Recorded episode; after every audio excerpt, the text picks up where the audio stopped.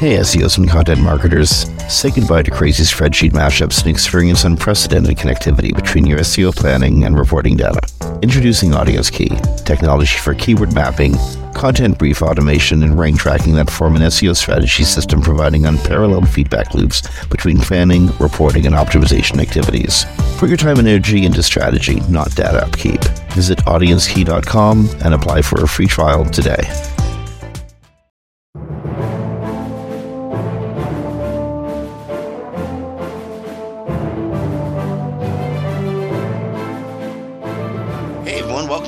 On WMR.fm. It's the 15th of February 2024. It's the day after Valentine's Day.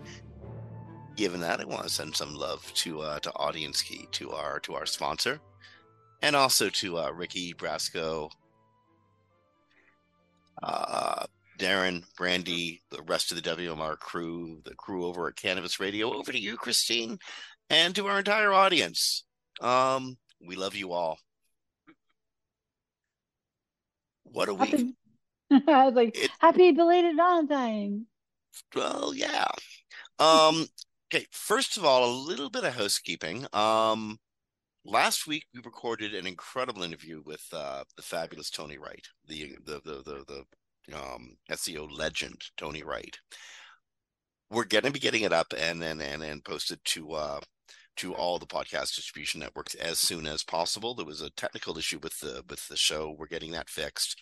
It will be up really, really, really soon. So uh, look forward to it. Chances are you're hearing this podcast first. Just so y'all know, it's recorded a week out of order. Um, we did it. We did a great interview back on the eighth of February with Tony Wright. Um, re- I'm really looking forward to hearing it. But in that time, in just a week, um, well, I don't think anything has actually changed, but things have come to light. You know, one of the things we've been talking about the last few weeks is um, how Google has gone from trying to be a transparent machine to a bit more of an opaque machine to, you know, sometimes uh, messing around with language so badly that it doesn't matter if it's transparent, clear, or opaque. Nobody understands exactly what's being talked about. Muddy. Um, this, this, is why we do extensive keyword research before going into projects, by the way. So here's what may be um, this generation of SEOs ultimate example of Google trying to explain itself in such a terribly poor way that um, a whole book of myths. I mean, I'm I'm I'm talking Grecian level myths get formed. Yeah, but oh, I, mean, I, I, don't think I'm exaggerating here. This the whole no. this is about eat um experience. Not, not expertise, authority, and trustworthiness. A concept that Google put put forward in a quality raters guide and several quality raters guides in fact let's, let's give people the history of the quality raters I, guide, I, I, I, was about to do that a document that exists to get no, google's um legions of third party search result raters tells them how to structure the feedback Google wants about how accurate its search results are. Well, well, not accurate the search results are. So how good they are, useful, whatever. This is what I equate it to. I have a new car I want to put on the market, right? And I want to test its acceleration, how fast it goes from zero to 60, all that. So I put people on the sidelines and I give them a tool, and that tool measures all those things, right? Those people on the sidelines are only measuring the output of the, my engine, my car. They know have no idea how the car works. They don't know what I did to make the engine faster, or quicker, or better. They're just measuring the output.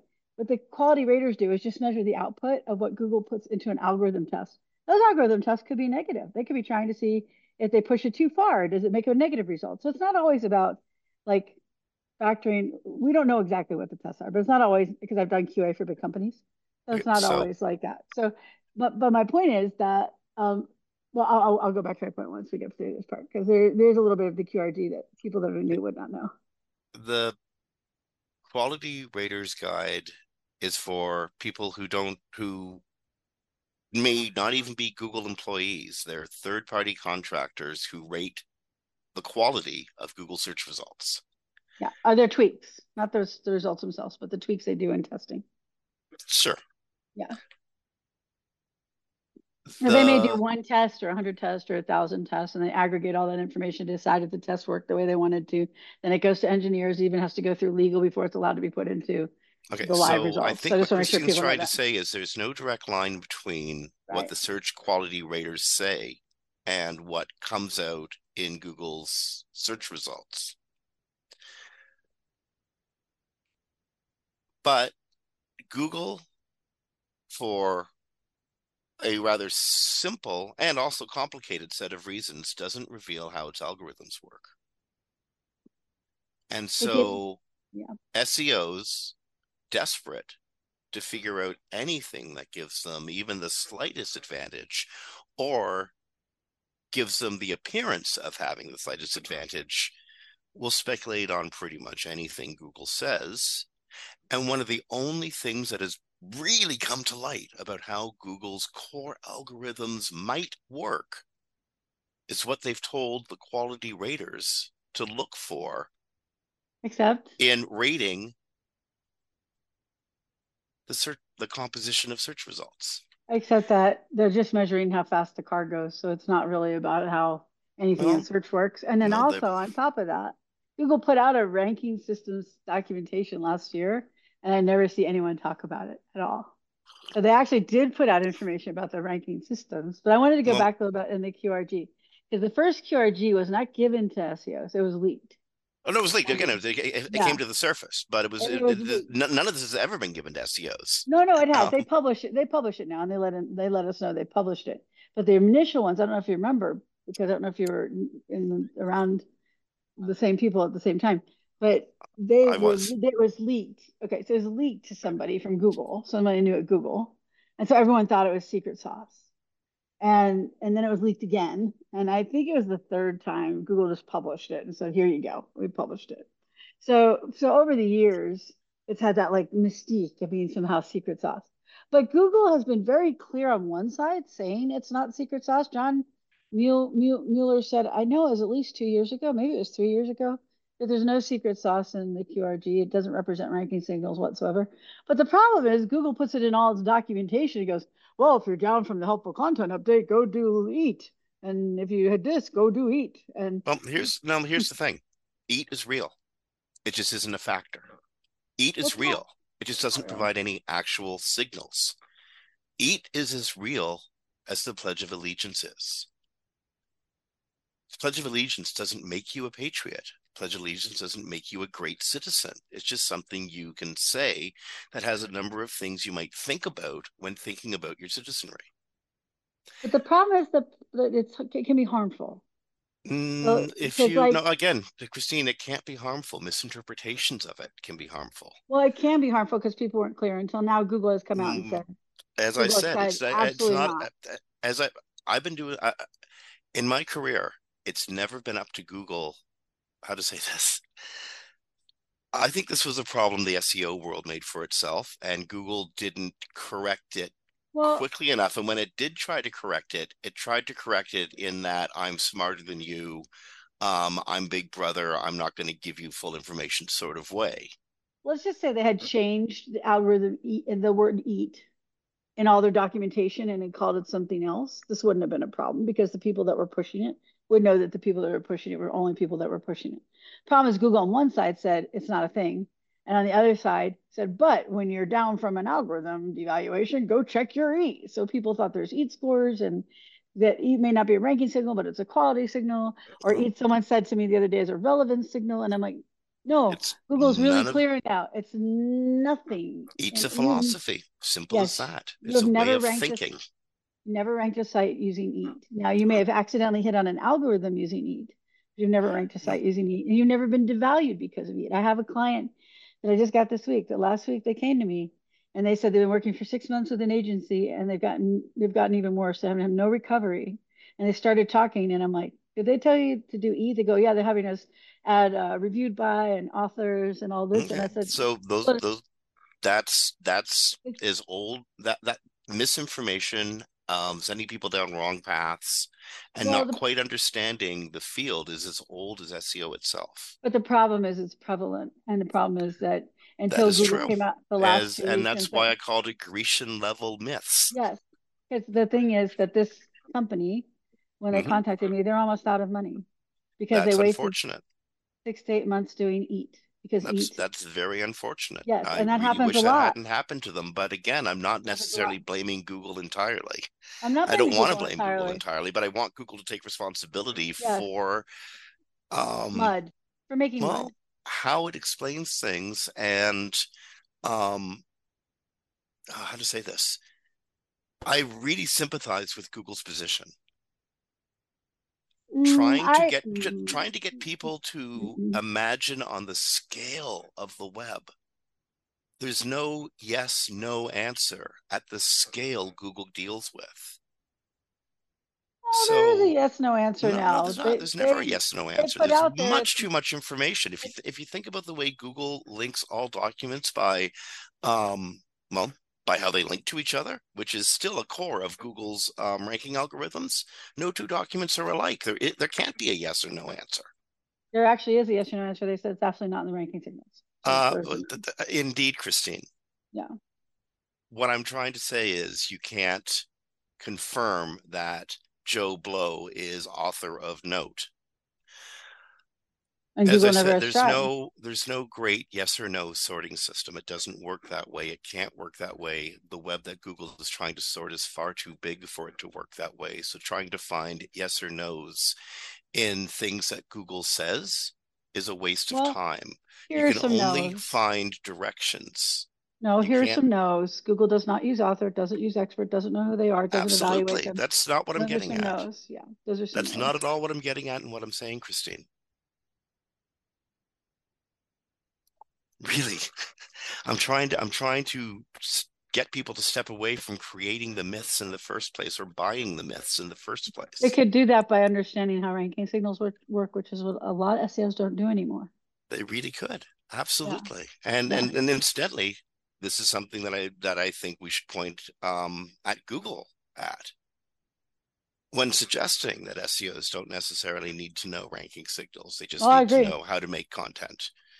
Yeah, I agree. Um, I said they're part of the problem because they kept putting EAT in all their documentation while a con by sitting on the other side, EAT's not a thing.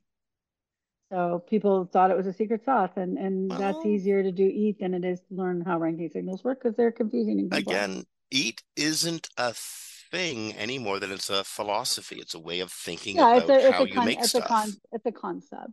Like if I But said make a big fluffy cake, but if I gave you an ingredient list, you wouldn't follow that ingredient list. That's the difference. It's a, a concept on how to do a good content for sure. Con Mhm. concept on how to do a good website for sure. If you're going in the QRG and using it as an ingredient list action manual on how you do a website for search, because we're SEO, search is our first priority, then you're not getting anything out of that for the most part, unless you accidentally hit on a ranking signal because there's nothing re directly related except possibly links and authority. But even then, that's not what they say in the, the QRG. The QRG has a lot of specifications in there where you waste time and money of clients. Yep. And then and time sometimes they don't have like the client I talked to last week who's almost out of money because they wasted six to eight months doing EAT that would never ever get them a recovery because it's not a ranking signal. So Google would never give them extra value for putting in authors and reviewed by. Now that may be good for users, your medical site, that's good for your users, but your first priority as an SEO is to increase visibility in search, then users, not the other way around. Although there is the uh, content creation philosophy that if you create content that answers the questions your um, user might be might be asking, and in the case of a medical um, of of of something to do in the medical industry, I want to know that the person actually understands what they're writing about. In that way, you're helping me by telling me it's Dr. Joe Blow, um, chief Helping radiologist, blah, blah, blah. That's not helping me necessarily. And you could be lying. Right. And there's a six billion dollar fake science industry. So how yeah. so how does Google know? It doesn't. And my Well, theory no, is it does, sort of. it knows the same way that any of us kind of know when something is real and truthful and kind of know when something's fake. It's literate. It understands well, how things are said. Yes, it, there's an actual patent for this. Now, I can't prove that the patent is in effect, but there's a patent for comparing comparing entities in a topical vector for um for commonality for similarity.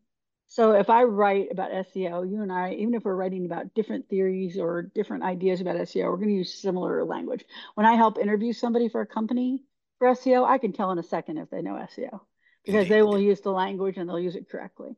So Absolutely. Google, yeah, and they'll use it in context. Exactly. So Google uses entity construction most likely in a topical vector comparison among documents to say this is written with expertise, now, not that it was written by an expert. if I if I take the time to study enough, I can make myself sound like a medical professional nine times out of ten. You're really but, good to uh, but because I'm a good writer and because I take a lot of time studying mm-hmm. my material first before writing word one. But I'm not a medical professional. So, quick warning if you want to hire me for your medical site, it's going to cost you a lot of money because I'm billing you for the research time. And I'm going to do a lot of research time because this is your money and someone else's life. But it will still not be as much as a medical professional will cost you. Like, so well, maybe thing... it will, maybe it won't, but it won't be as good as that medical professional. I can tell you that right now because I, I'm, I don't I don't know that language in my bones. Right. I know SEO but, language in my bones. Exactly. But if if someone was like, let's say, a former med student and now they write. And they never they never got their doctor right? They, they never became a doctor. They're a former med student. Well and they write now. They could probably write pretty well right? Do some well, research convey you know the best example of that? The best example of that at all comes from, probably from the seo industry itself bill slawski the late great bill slawski went to law school. He was i think it was either harvard or cornell. He, he graduated law. That's right. Yeah.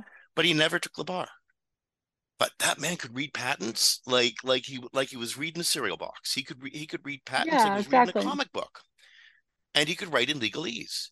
And if you were to read uh, uh, uh, an opinion that Bill had written on a patent, you would not know that he hadn't passed the bar. He, but he did have that expert level of understanding.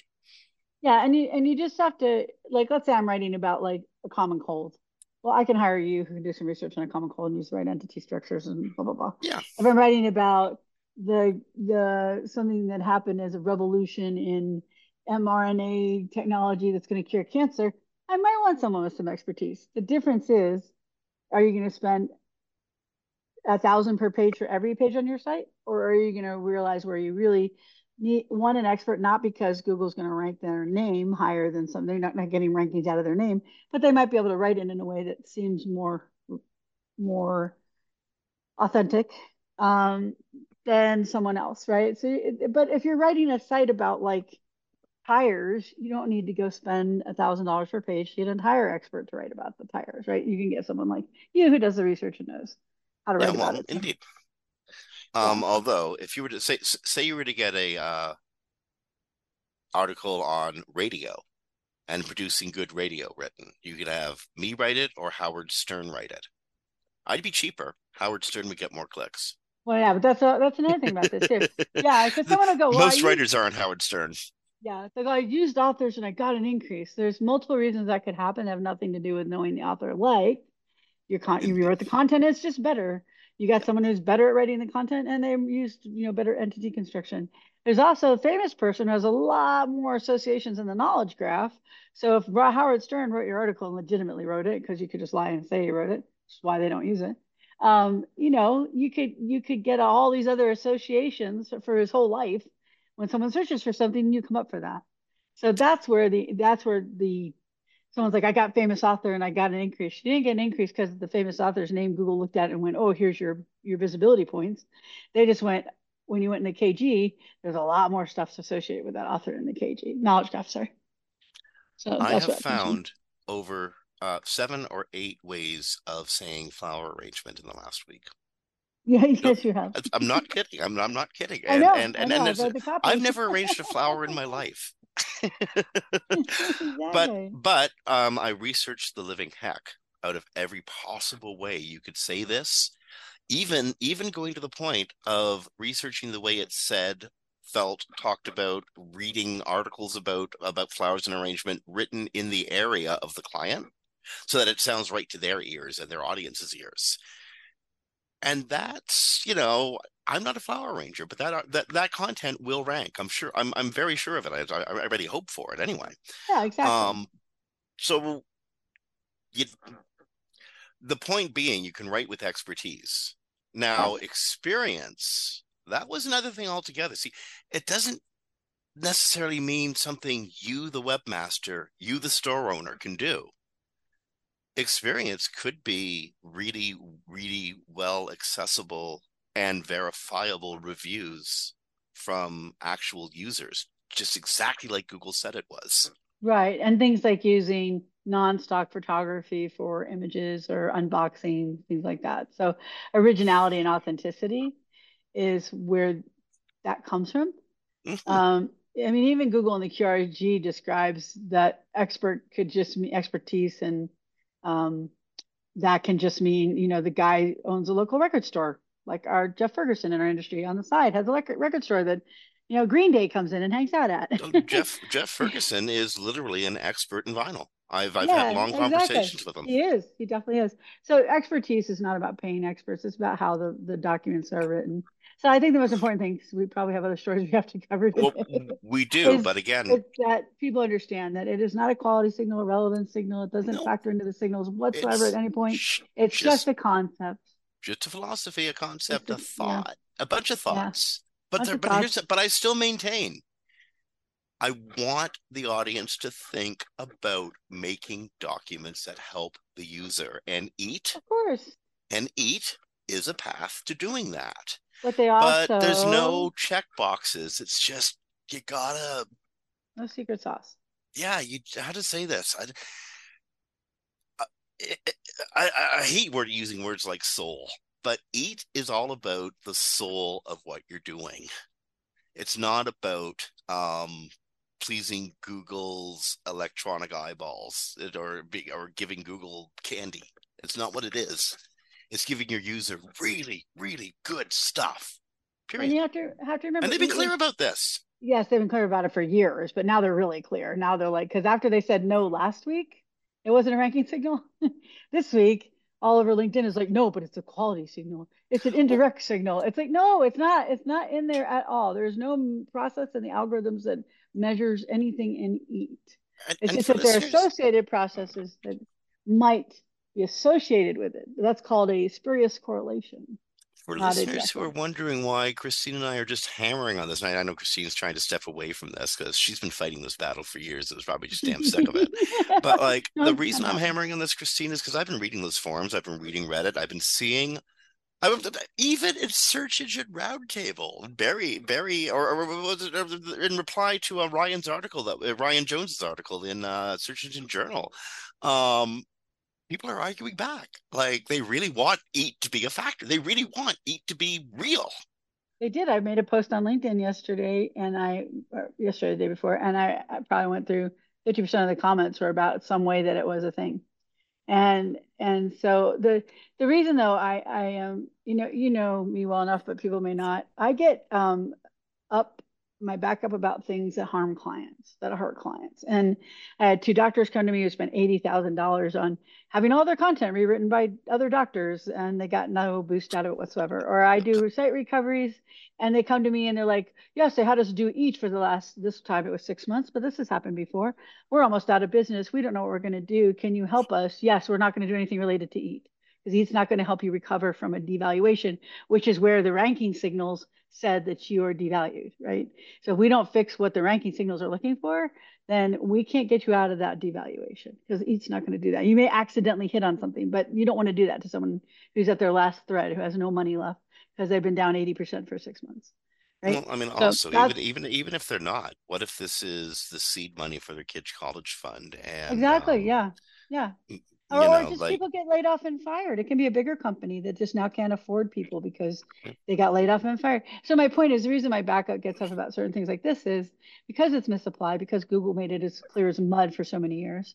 that there are a lot of people that have been harmed by it and their businesses that get harmed. And my family had a small business for 20 years. And so it's near and dear to me that we don't do things as SEOs that can cause harm. And by just using EAT and not understanding the ranking signals that are involved in all that, then you are you can do harm. And you may not mean to. You may be a great person. You may not mean to do any harm. But by only following EAT, which isn't in the ranking signals, which doesn't have anything to do with quality of the website specifically, it does in general, but not specifically, you can harm people. So I really, really, really want to advise people to go read the ranking system documentation, which tells you what ranking systems are in play. So you know when you read the QRG or want to apply EAT, how you apply it in a way that moves the levers, because the ranking signals, factors, and systems are what moves the levers, not EAT. So. And one last point on this before it's all done for, for at least a week. Smash that into the ground. when industry veterans like Roger Montti, Ryan Jones, Kristine Schachinger, myself, I've been saying this for, for, for over a year now, for probably a little bit longer. Um, I just I can't think of the number of of of of, of industry professionals who've been around forever who have been saying straight up, EAT is a set of ideas, not um, what you need them to be to get rankings. Um, when we do this, like you know, was you know, don't argue, well, argue. Please argue. Please argue everything with us. That's that's how we do better. But pay attention because um like kristine said that's time is money and money is time for businesses and if you run out of both people get unemployed yeah and then people lose their homes and their college funds and their savings and even if they're working for a big company that lays off people because a big mistake was made and you didn't correct it because you're doing something that Google doesn't actually evaluate. So, you know, so let this be your final word from Google. They're not lying to you. They have never said it was anything other than for the quality raters. They've told us it's not an SEO guide for years. They've told us there's no ranking signals in it. And now they're telling you EAT has nothing to do with anything other than a concept. Please listen to them. They're not lying. They're telling the truth. Now, mistakes are going to happen in SEO. As an SEO, you're going to make mistakes your entire career because you're doing a best attempt service and you're making your very best guess to interpret yeah. a thousand different um, elements that are all happening in conjunction on any given website that you're working on you're going to make mistakes. And you know what? In the process of trying to figure things out, every once in a while, Google will also make mistakes, and you're going to wear them. Um, that's just the way it works. But um, or they're going to make things really muddy. the important th- the important thing the way to avoid the mistakes is to um, diagnose as well as possible and the way to do that is to have as deep a knowledge base as possible. Yeah. Okay. Let's do something lighter. I mean, I just want to do something lighter really fast. Oh, what do you think of? I, I, I noticed this the other day when I uh, was, was was was doing looking at an indexability problem um, in in in Search Console. I noticed that suddenly everything was lighter and brighter. Oh yes, yeah. what do you think? What do you think? They they they rounded some corners and they made it look a little friendlier. Mm, the corners are fine, but taking away the color on the top or backgrounds makes it harder to read. So they really need to put that back in there. There's no design principle that says all white is good. Like literally, there's articles written about how all white is bad. So gave me a minor panic when I when it looked different for a second. I'm like, oh my god, it's different. Different is bad.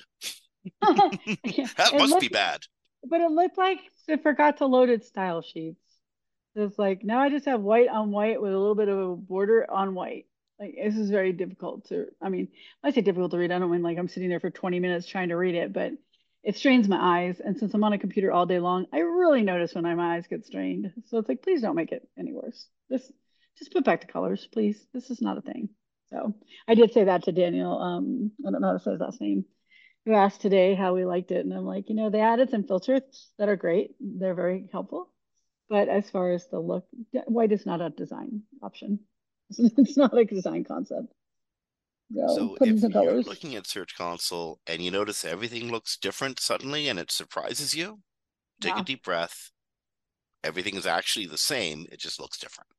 And they do have some extra filtering options. So that when you go into like the page level, so that's nice too. But yeah. So Okay, so should we move to the to the bigger stories for outside of Google and then move um, back to Google? Yeah, I think so. Um it looks like the inevitable um open AI web search product is reportedly just around the corner. Partially powered by Bing, whatever the heck that means. Um, yeah, OpenAI is about to release a search product that is going to put the company into direct competition with Google. Do you have any more information on this than uh, what we've seen in The Verge or in Techdirt? Uh, no, basically it's just saying it'll be partly powered by Bing and that uh, it'll be combined. I they haven't decided whether the tool will be separate from ChatGPT or run with it. Um, but apparently it's got a speed issue, so they're trying to work on, that. Personally, I just find it like if you're gonna do OpenAI, stick with OpenAI products. You don't need to come for search. Like, sorry. No. Maybe they maybe maybe they maybe they do maybe they don't. Um, they're gonna. Um, that's where all the gold is. I don't know. Um, there's a lot of gold there, though. That's the thing I uh-huh. don't understand about all this. We got this new shiny thing on the market, right? And I constantly see people going, "Well, I made it do this after I spent 50 hours trying." And I'm like, you know, there's a tool that already does that better. Like, why are you wasting all your time? It's a new shiny thing, and so it's like it doesn't it doesn't do search at all. It has to have a co-process, right? So and then it makes it makes mistakes and it does hallucinations. So Okay, so we got that problem. And then in addition, it doesn't give any traffic to the website. So we have that problem because if the websites go away, the whole internet goes away. Um, so it's like it's not a better solution in any way. It's just a shiny object that everyone's flocking to because, hey, you can ask for $7 trillion in funding for it, right? That's what Sam Altman asked for last week. Said he's going to need 7 trillion. By the way, that's seven times the budget of the United States in 2022. So I just don't I just don't find that this is a better way to search anything, right? It's just it's just a way to get what's in search to be all summarized for you, I guess, but you could do that with the existing tools. So I don't I really don't understand the purpose of it other than they want to make a stake in something that gets them a name and makes them some money. To put ads around, obviously. Yeah, that's what I'm saying. That's that's the only reason to do anything in search is yeah, to put ads around it. Yeah, there's, there's, no other reason to do anything in search. Google proved that in 2003. Yeah, and also and um, that's been the rule ever since. Neeva shut down last year trying to compete against Google, and then they put um, Perplexity eyes in like that. Uh, what is that thing called? The Rabbit something Rabbit R1. Have you seen that? It's so weird. It's like a little box that like gives you one answer. I, I don't know why anyone would use it. I, I, saw other people comment they have no idea why anyone would use it they're creating products that no one really knows why anyone would use them. You you might want to go check out you.com, a uh, search engine that oh, started about, about yeah. four years ago, five years ago. Mm-hmm. Um, didn't get a lot of traction. Was uh, you know a decent third level search engine for as as third level search engines go. Um, but then the AI revolution came along and it embraced everything on AI. And it does give you reference back to websites, just not necessarily terribly accurate. Well, that's the thing. Um, and that's what I'm saying. Like, Google spent 25 years developing a pretty decent search engine, right? I won't say it's the best one that ever existed, but it's the only one left. Uh, it's the one that made the right decisions. It was the only one left, but it's good. But now that they've gone all in in AI, search gets worse and worse and worse, right? And now they're going to try to replace it with something that's not that reliable, that's incredibly much more expensive. It takes a lot more, huge environmental costs all this stuff for what? A shiny object because it'll write it for you in a summary. Like um, they could just make that. A, users, they could make that a plugin, and they no, because users prefer the output than they do. To oh, but users don't prefer the output. We know that because Microsoft got no increase in share. They didn't uh, prefer it. They preferred it internally if they're already using Bing, but they didn't actually prefer think, enough to, to go to Bing. The users just don't like using Microsoft or Bing. They don't like well, typing Bing. They like typing Google. It's their muscle memory. But, but Google, that's the set, point, Google says show over and over and over again. We know that users how, actually prefer. We know the, how fickle uh, the internet is, though. The internet, if they find something they like better, they go there. That's why MySpace went away and Facebook became a thing, and mm, TikTok's a thing now. Which is also why whoever, whoever gets a good AI information retrieval experience together. I'm not going to say it's a search experience because I'm with you. I don't think it's going to be the right way to improve search, but I don't think that's their goal either. I think their goal is to capture market share and to make a lot of money. Oh, it is. I mean, if you want seven trillion dollars to fund your next level of, it's. Uh, I don't. I don't think Sam Altman is altruistic. I don't no, think that not. the um, tech bros of Silicon Valley particularly care about the environment or care about making a better world. I don't think that's on no. their on their um, to do list today.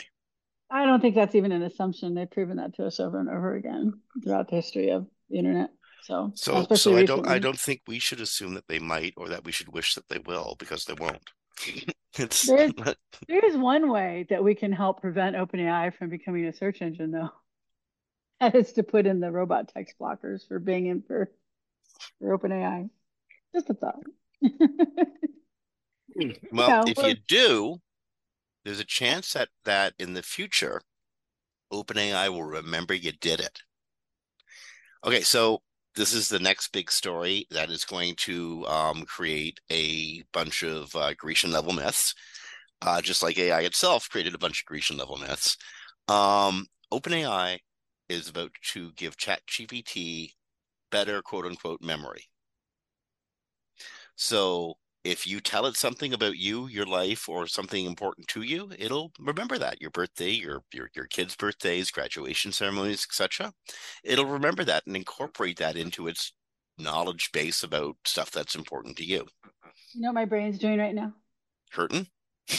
Screaming. here's the here's from the New York Times. If a user mentions a daughter Lena who's about to turn five, likes the color pink, and enjoys jellyfish, for example, ChatGPT can store this information and retrieve it as needed. When the same user asks the bot to create a birthday card for my daughter, it might generate a card with pink jellyfish that reads "Happy fifth birthday, Lena." Course, also made a mistake, is what it says later. But but we already know that this data is not secure in any way. Do you really want this thing to have your information about your child's favorite stuff? Yes, they do. No, I'm saying because they're because they're making because they're they're making it into person into a personal digital assistant yes, that does everything you, for them. You, me, me. I have a daughter. I should not be putting her information into a chat service that is not secure at all. Not not so, at all. And, and and here's a good reason why you probably don't want to be doing that. Aside from all the other good reasons you can just think of, here's a good reason you probably haven't thought of. Every time you have a interaction with um Gemini, ChatGPT, whatever, you're creating a document of sorts. You're creating a yes. file. That file needs to be remembered somehow. Now, I don't know about the case of, of, of ChatGPT, but I do know for sure, because it's been proven, that with Gemini, those files can be crawled because people's conversations from Gemini have ended up in ChatGPT. and in search. They've yeah. ended up in search. Yeah. You can search it. That's my point like you know we don't like to think about the, the dark side of the world all the time. You know it could become overwhelming. But there are dark sides of the world that will be looking to how they break these systems to find out personal information for various nefarious reasons. So i would not be putting my children's information into a chatbot. And by the way you can opt out of these which i will make sure to go do today because you can opt out of this this uh, memory um, retaining it uh, retaining your information. But just we know that because large language models aren't like regular like regular programs. They're harder to secure because all it takes is finding the right type of language to get it to give you whatever you want to get out of it. So I just I would just be really careful about putting anything too personal into a, an LLM chat service.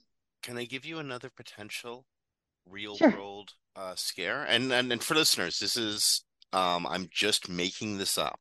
This didn't happen yet, but think about it for a second. Um, years ago, you might receive an email from a Nigerian prince promising you $40 million if you help them transport uh, money that their father, who is now a deposed uh, dictator or something, um, stashed away. If you can help get it out of out of Nigeria, they'll they'll happily give you like 10 million of it. All you got to do is give them all your personal information, especially your banking information, and you got to yeah. you know, then then you got to start you know paying them to you know complete the complete whatever they got to complete. We know that um, bad actors from state actors Russia, North Korea, Iran, uh, China, um, you know, probably Canada and America too. Um, cybercrime groups, uh, mafia, terrorist organizations, etc., are using AI to create personas of people and then to exploit those personas in scam du jour, whatever that scam may be. Um, your grandson is hitchhiking and lost in Pretoria, Illinois, and needs five hundred dollars now. Whatever. Yeah. Well, yeah. That's the information you're putting up when you're when you're when you're when when how to say this when you're training the LLM about you when you're training the the AI about you you're training the whole database that's open to that could potentially be open to I don't know the worst person on earth whoever that might be. Yeah or your worst enemy on earth. Yeah it could, yeah totally. Or just and someone who doesn't care about you but wants your money.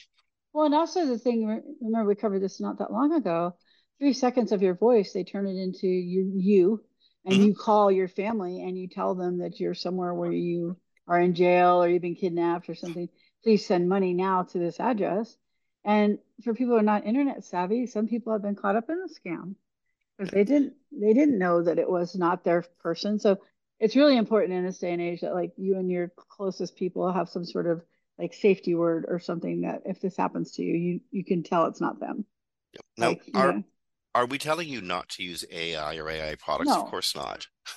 but we are telling you to be literate and be aware of the environment yeah. you're working in. Um, yeah, exactly. Okay, moving right along. Um, I, you know what? You might even have to do this story. I don't even know if I can do it. Uh, if I can talk about it. Um, I know which one you're talking about. Yeah. Uh, okay, so I'm gonna try though. Okay, give me a second, and uh, uh, listeners, if I lose it, apologies. I have a history with these people, um, and I don't like them. Um, so X Twixter has been accused of taking payments from terrorist organizations. Now, before I freak out, I once accused, correctly accused Google of doing the same thing. This is a little bit different, a little uh, different way of doing it. I was able to at one time prove that um, organizations like Hamas and Hezbollah were um, this is back in like 2000, 2004, 2005, and 2007 were using Orkut and uh, uh, Google advertising, especially Google's charity division, to raise money through um, charitable organizations um, that were the funds were then distributed not to charitable organizations but to terrorist organizations. That was a real story, and that actually happened. Um, this is a also real story. Uh, seems that for eight dollars a month, uh, six and a half pounds, you can get a blue check mark at uh, X. That check mark for eight dollars a, a month imbues legitimacy. You are the canonical. Um, you are the source. Yeah and um it's not like there was a lot of vetting. There had been previously with the blue check system before musk took over twitter. It was uh oh, i couldn't even get one. Yeah it was it was it was it was, a, oh. it was a system that that that really really guarded its um uh, uh imbuement of authority carefully. Now you can buy it for eight bucks. So a bunch of bad actors, including Hezbollah, Hamas, and Houthis, you know, the, yeah, ISIS, yeah. um, etc. So, come so along and yeah. become authorities on all sorts of stuff, that all sorts of stuff that we get real mad at. Well, the thing is, when he first did this, which was very, it was very controversial, right? When he took away the real vetting process, because he's like, well, you have to upload an ID. Yeah, I can go get a fake ID anywhere. And If I'm a nation state or a terrorist group, I have the money to make those IDs, and your $8 check is like pennies in my pocket. So, so he was warned about it. He was warned about it from researchers, journalists, everyone on Twitter. These conversations happened in public. And he said, "Oh no, it'll stop them. It'll stop them." No, of course it won't stop them. Like the the disinformation campaign from Russia in 2016, they had a three-story building filled with hundreds of people paying them all day long to like, spread disinformation. It's not like a nation state has problems paying an $8 check or a terrorist group. So the Tech Transparency Project, um, this is from a BBC report, found that X had granted blue check marks to Hezbollah members, Houthis, other terrorist members. And um, they couldn't get verification on whether they checked for their IDs or not. But right now, you can go online and find uh, large language models are perfectly, you know, um, creating IDs for people. So an ID is not a big deal. It's a very easy thing to do because when you're when you're throwing it, like if it's in person, you can check all these little things like their watermarks that are hidden and all that. You can't do that when you submit it online. So uh, so apparently um, they got these checks that, like you said, imply uh, authenticity. And uh, Google, I mean, oh, I'm sorry, uh, T X, X, Twitter X, Twixter. I like Twixter. I like Twixter. That's your word. I like it. Yeah. Um, they went through the ones that they had um, been given by the Transparency Project and removed those. But they and, and all they did is remove their checks. They didn't remove the accounts. Um, well, and has to, one has to assume that's the tip of a much much of yeah. iceberg. Yeah, sort of like when Google says, "Hey, here's your three bad pages on our manual action," and you're like, "Oh, I found ten thousand of them." Right? yeah, yeah, something like thank that. you for the thank you for the three. Um, so yeah, so the thing is that uh, there's probably plenty of these still online, and like I said, the ones at least in this report, the ones that they did report, they took away the blue check, but they did not take away the account. So uh, just be careful on any platform. You know, Twitter's not the only one; it's just the the least likely to be, you know, vigilant about this stuff. Um, that you know that this stuff is going on, and and as someone, I will give a little piece of personal information I don't usually give out, but I'm part of the Community Notes project on Twitter. I've been on there for two years or so. Um, that's the one where you go and you leave a note if someone leaves bad information. We have a Discord group that was run by Twitter people. We can't find any Twitter people in the group anymore. So we're supposedly the truth checker, the fact checker, the ones who would you know, find this information. No, because there's not even Twitter people in there anymore. We're just in our own little Discord by ourselves. So there's no control over Twitter at this point. So. Well, speaking of okay, that that's awful, and I, uh, I, I, I, I'm I'm personally glad not to be part of the Twitter environment. Oh no, no, it was, much. It was, it I got a profile a there, but it doesn't do much. It was good because I was actually you're actually fact checking that information, so it was oh, a sure, good project. Sure. Good project. But the problem is there are no Twitter people seemingly in the Discord anymore, which means he's even eliminated those people. No, indeed. I'm not, no, no, no. I, am I'm grateful oh, no, just, for what you and people people oh, like you are doing. I just Oh, I'm more just explaining such a people, bad environment. For yeah, for people who don't know though, I'm just saying they got rid of the moderation team and the safety team, and then they said community notes team, the volunteers, are going to be the people that take over yes. that. But now and now and now you're that. adrift without without instruction. Exactly, yeah. exactly, exactly, yeah. Um, shifting gears again a little bit in speaking of places where it seems to have ceded control um you know how you can really really really succeed on google right now? I mean i know there's no shortcuts or anything but there is. Sometimes we be find a, one. be a redditor. Oh my gosh yes. Okay so links are everything to Google. Well, they're not everything. They um, are really important to Google. Links are everything to Reddit because Reddit is a discussion board full of conversations that all link back to a central thread. In fact, if you really, really, really want to study great website structure, I mean, oh my goodness, look at the way Reddit sets itself up and and um, basically catalogs every conversation. It's brilliant structure if you want, you know, incidental proof that that works for SEO, go look at Google results right about now. Yeah. So so what we're leaning into is there is a study done, and I'm very careful about ever bringing studies into the conversation because a lot of times they're not really studies, but there's a study done by Glen Allsopp, or otherwise known as ViperChill on Twitter, mm-hmm. where he did uh, a 10,000 product reviews search results to find out what forums were dominating those search results. And I bet you can't guess what was. Reddit. Yeah, so across 10,000 search results, the discussions and forums feature was present in 7,702 of them from 766 individual forums. And the uh, Reddit was 51% of the top ranking threads and was present in 77% of the or 90 I'm sorry, was present in 97.5% of the searches where that feature existed, which existed in 77% of the searches. And I've I you've seen me probably tweet about this. It frustrates me to no end that I get like 10 foreign Reddit results when it's nothing that they can help with whatsoever.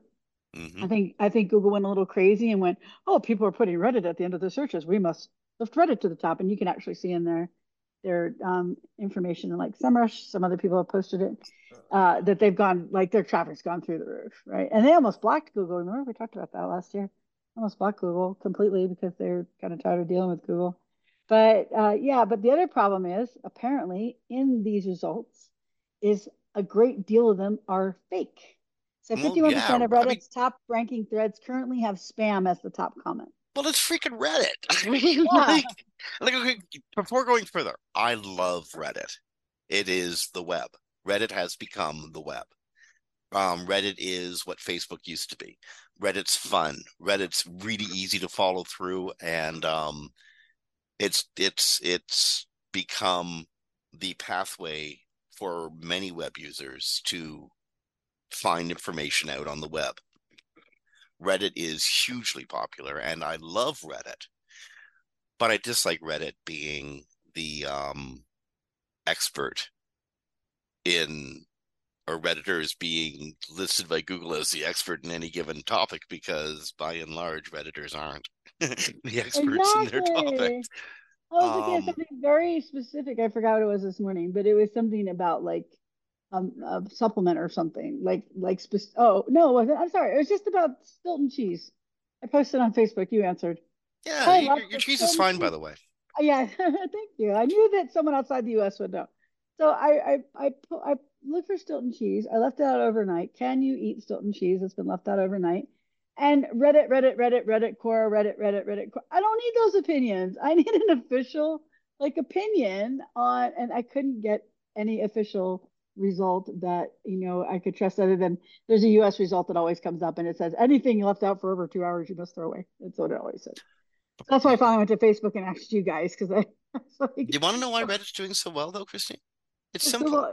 Hidden gems because the hidden gems algorithm. Well, that has has that that that's the main reason certainly yeah. but good titles subject top subject topic um uh subject topic relationship usually it's because it becomes a conversation thread they're sticking to topic so every link somehow relates back to um the central central topic and every time somebody makes a response, it creates its own little web document, its own link, its own its mm-hmm. own little page, basically. But don't you remember back in the day how powerful user generated content was in, in the forums and stuff? Yeah. SEOs used to put links in bios. But the problem was that Google told everyone, well, it could get your site demoted if people use like swear words and blah blah blah and they write bad things. And so we and so everyone removed them. Yeah. Everyone removed them. So now Reddit doesn't even have much competition in search because it's like so few people even have exposed forums or user generated content well, comments at the end of an article. I missed that when it went away. When I first started writing, I hated it because there were so many like trolls. Mm-hmm. But after a while, you get used to that for writing next time, like how to write better. And then when it went away, I was, was really sad. I thought, I don't know if I wrote a good or bad article because I don't have any comments to go on anymore. SEO is full of little ironies, which are often summed up with the two words, it depends. Yes. And here's one of those little ironies. We spent the first half the show trying to instruct the audience that there are no check boxes to just check off and that will get you ranking. But the truth is, the entire Reddit structure is all those check boxes. Yeah, you said that. I didn't agree with that because when it comes to technical and other things, there are check boxes, but but there isn't a secret sauce. These are check boxes we know from ranking. Well, indeed, either the site can read, be read or can't be read. Certainly, yeah. there is stuff like that. No, no, I mean it's page structure. You know, like you mm-hmm. said, topical relevance. You know, having yep. individual documents, all that. Although there's there are many ways to approach that. There are many depending ways. on context. Yeah. But um, but now we know that Reddit's responsible for a lot of spam too. so yeah. maybe Hidden Gems wasn't the successful algorithm they thought it would be. Like, so for Reddit core, Reddit being, core, Reddit core, spam, spam, spam, spam, spam. For the time being, if you really, really got to get it there fast, express speed through Reddit. Yes. Just make just make sure the rules of Reddit really apply. Because if you put up something that's bunky in Reddit, you are going to get savaged. They will eat you alive. They will. They will destroy you. Which is something I like about Reddit. You, it's, it's, it, they keep themselves, they keep their own audiences honest as much as possible.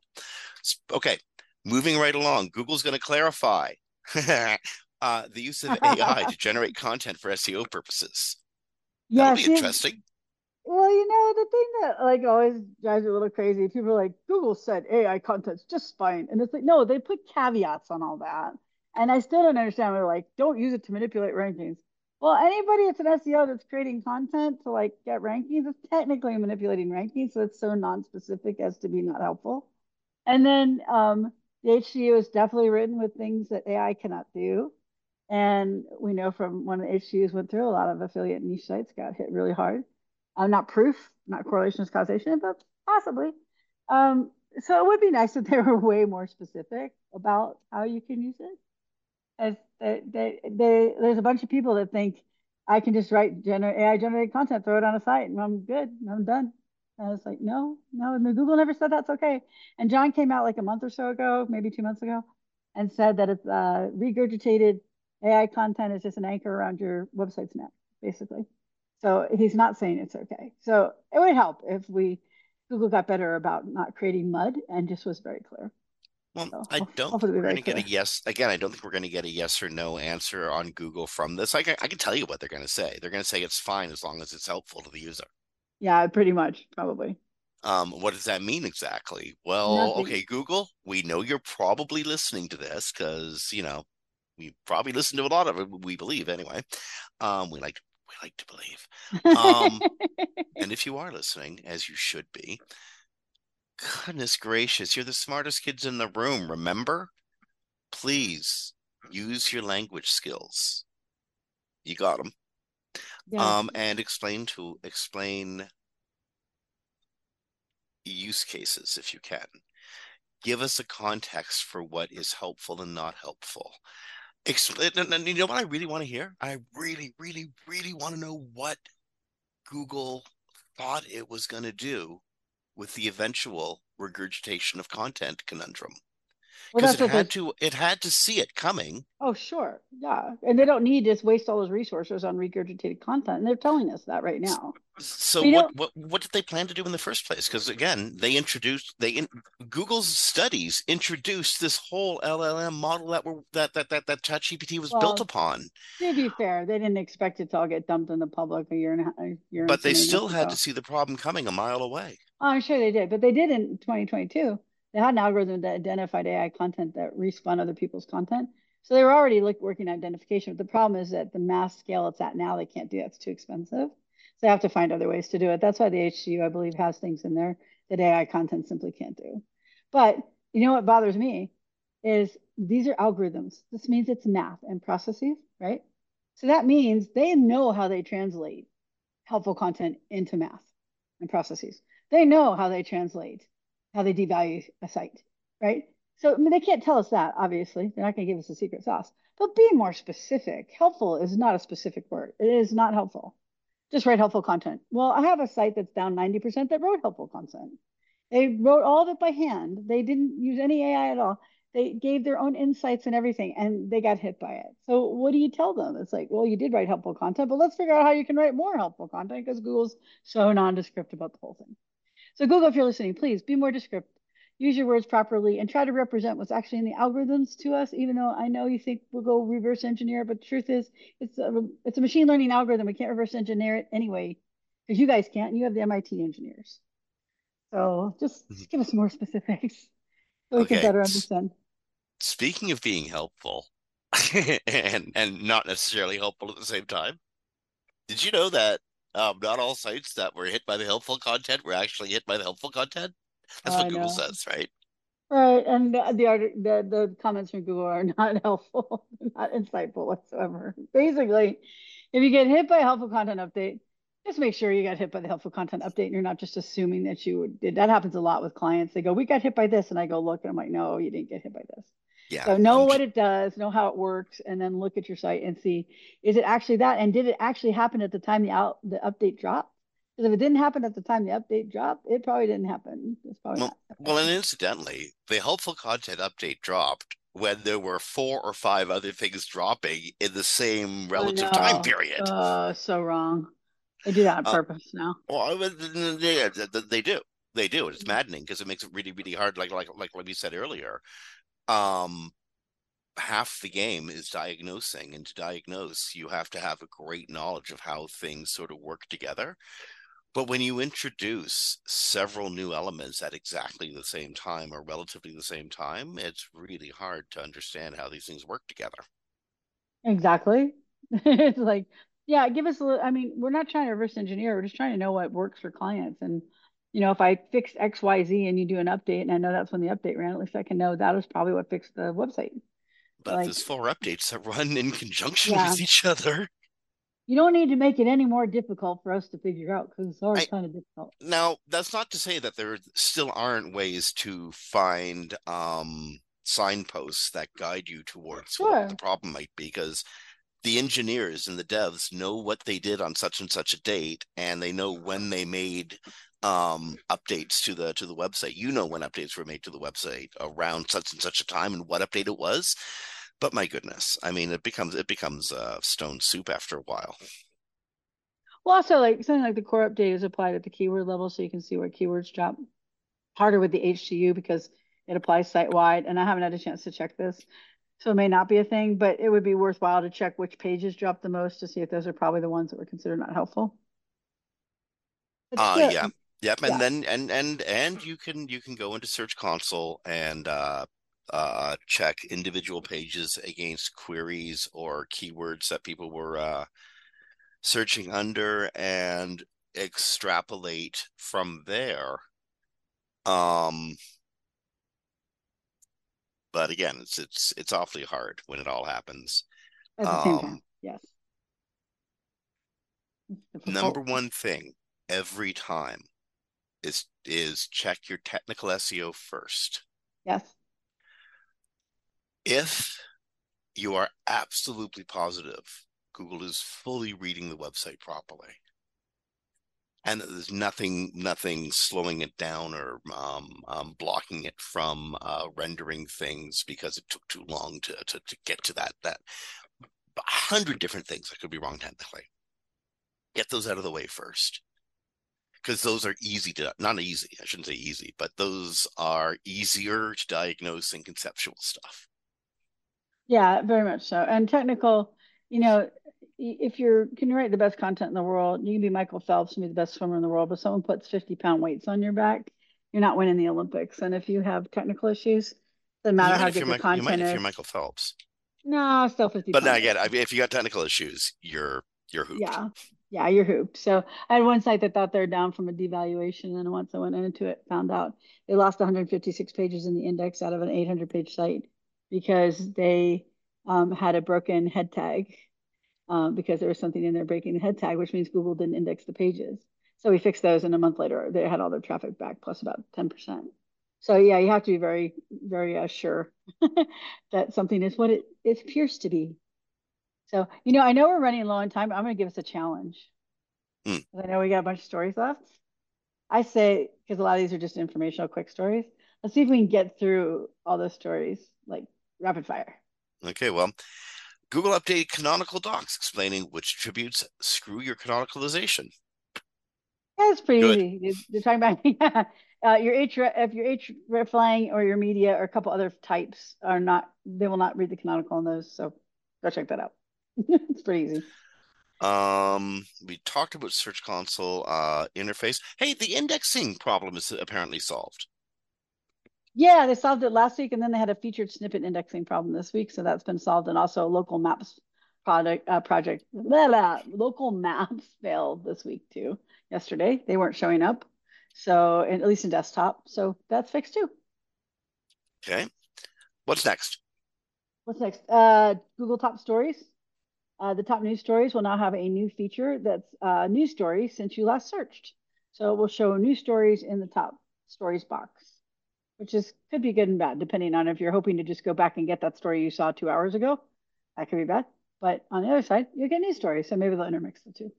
Are they going to give you a way to sort that? Because if they did that, that would be a really cool feature. That would But be you really can sort by feature, time or something, eh? But it didn't say that. But who knows? Because it's a new thing, so they may not have it all worked out yet. Okay, Gemini 1.5. Um, apparently Gemini has um upped its game uh using a common technique known as a mixture of experts. Yeah, it's just a mixture of um, token models. So uh, it's a whole. We can talk a whole long time about that. Okay, so it'll run faster. It has a larger frame of reference, and uh, this does improve accuracy as well. Uh, yeah, it's supposed to be more accurate, faster. Uh, it also can do very large windows for code, like you can put in tens of thousands of lines. And they said they're testing a 10 million token context window, which means you could put like the whole Game of Thrones series in there and use it. By the way, this is for the um, the AI chatbot and voice assistant. Uh, so this is this is replacing the old one. So they had released the uh, 1.0, I think it was, like a week or so ago, and now they added the 1.5. Uh, I- it- but it's not out to regular people yet. Right now, it's to certain test groups, like researchers and things like that. But it should be out soon. Okay, folks who are using um, Google in Europe might uh, suddenly notice a number of features that North Americans have been talking about for a while um, suddenly turn on. Um, Google's Yes, I- launching, sorry? Go ahead, go ahead. Yeah. Well, Google's launching a number of new search experiences in preparations for the Digital Marketers Act. Um, and these were um, experiences that, well, didn't come up in European searches, although I think they have been coming up in, in North American searches. Hotels near me, um, you might get you get uh, more visual, more uh, uh, strongly focused results. Um, uh, results that are might even remember um, uh, uh, previous uh, actions taken taken taken by the individual. Um, They also have like aggregator unit and units, like you know, places aggregated at the top, flights, things like that, products. And then uh, they have, I didn't know this is what they were called. I just called them like bubbles or something like that. But the refinement chips, which is basically the little bubbles at the top where you can select something for refinement in the search. I didn't know that they didn't have that over there. I thought that that was everywhere. So they're going to be like, hey, what's all this stuff? We're like, oh yeah, we've had it for a couple of years, but let us tell you about it. So I know. all- I, all that stuff carries memory of user of user interaction, and that's been a problem with the with EU's privacy problem privacy rules. Yeah, that's very true. So eh, they will be getting a bunch of new stuff soon, so they can let us know how they like it. Okay, I think this is the last story we're going to be able to cover, but I think it's the last story on our grid. To be honest, um, we're pretty pretty close to. I've been using um, Search Console on my mobile phone, but I've been using it through um, my Chrome browser, which gives me a craptastic Search Console experience. But I obsess about a couple of websites. I just I just need to know. Okay, I need to know it if I'm on the bus, subway, beach, in a restaurant. To much to the chagrin of my partner Shauna, I just need to know. Google Search Console has no immediate plans for a mobile app, and I say to that, boo. Uh, yeah, it's kind of like, why not? They used to have an analytics app. but I don't know if that was them or somebody else who created it. I thought they had one. But why not have a Google Search Console app? It doesn't seem like it'd be that difficult to make one, but apparently they are not, it's not in the plans. So that No. means it's Apps maintenance is my, is my guess. Yeah, that could be true for sure. Um, and for what it's worth, you can use Search Console on your phone using a Chrome browser. It's just a rotten. It's just a bad experience. It's it's it's it's, it's I mean, you get it, you get the same experience you get online, except slower and clumsier because you're using your thumbs. One thing I like though is when you have like good changes, it makes it exaggerated because it's such a small space. It's Yeah. like that looks like a hockey stick. It doesn't on desktop at all, but it looks like that on mobile. I'll screenshot that. And I, you know what, Kristine, I think that's it. We've gone through the grid and we've gone just over the hour. Woohoo! Woohoo! We did a whole how many stories? Say 20, 26? 24 stories. 24 stories! Yay! Marathon. I don't think we're gonna get through them all, given our, our, our lengthy topic on eat. Well, that was a good. I mean, that was a good. That was a good one. It needs to be it addressed. Was, yeah, and I mean, does, yeah. it's it's weird how it, you and I fundamentally agree on it, and we still have arguments about it. Oh, though we try to keep the arguments in a dull roar here. um, I just know just how impactful this has been on the industry, and again, I maintain that Google was trying to do a good thing and did it the wrong way, but Eat is still a good thing, but it's just not what people think it is. Well, and I maintain had they not put it in all their documentation, we wouldn't have all the people still trying to hang on to it like the second coming or something. Well, so yeah, it ain't no second coming, but uh, it, it isn't even a Star of Bethlehem. It's not even that. um, but it's the idea that well, actually, it's not even that. Um, it's no a way to present. Sauce. It's a way to think about the information you're presenting. Simple as that. Yeah, and it's just kind of common sense on how to write good content or make a good website. Yep, just doesn't but, doesn't mean what you're doing matters to Google. Just may matter to users. Well, yeah. Um, and again, I we're going back to it again, but again, I think I think Google was even clear trying to explain itself out of the corner it painted itself, itself into, and that exp- those explanations got papered over by people wanting it to be a panacea. There are no panaceas with Google. Except no, links. and and you got yeah, links still do work. People don't let them convince you otherwise. Um, yeah, and they just uh, Google just tries to be muddy because they. I, I don't give them the same credit you do that they're doing it because it's they can't do better. I think they try to stay muddy because it serves their purposes. So, but inscrutable purposes.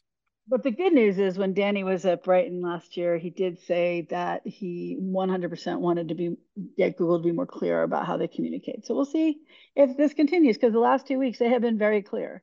People didn't want to accept it, but it's been very clear. It literally says, "Is it a ranking factor?" No. Like that's literally what it says now in the documentation, and then it says, and it's not a, it's not anything else. Came out this week. It's nothing else. It's not there. It's not in our algorithms at all. So okay. hopefully people will accept it and move on and read the ranking systems documentation. That's my last word for today. Read yeah. that, learn that, understand how ranking systems work. Okay. And you know what? That is that is the best of the last word. So on that, on behalf of Kristine Schachinger from Sites Without Walls, this is Jim Hedger from Digital Always Media, and y'all been listening to Webcology on WMR.fm, recorded live to podcast on the 15th of February, 2024. Special thanks to Audience Key, to Ricky, Brasco, Darren and Brandy, the entire WMR family. Folks, stay well, rank well, be kind to each other, and we'll talk to you next week. Bye, everybody.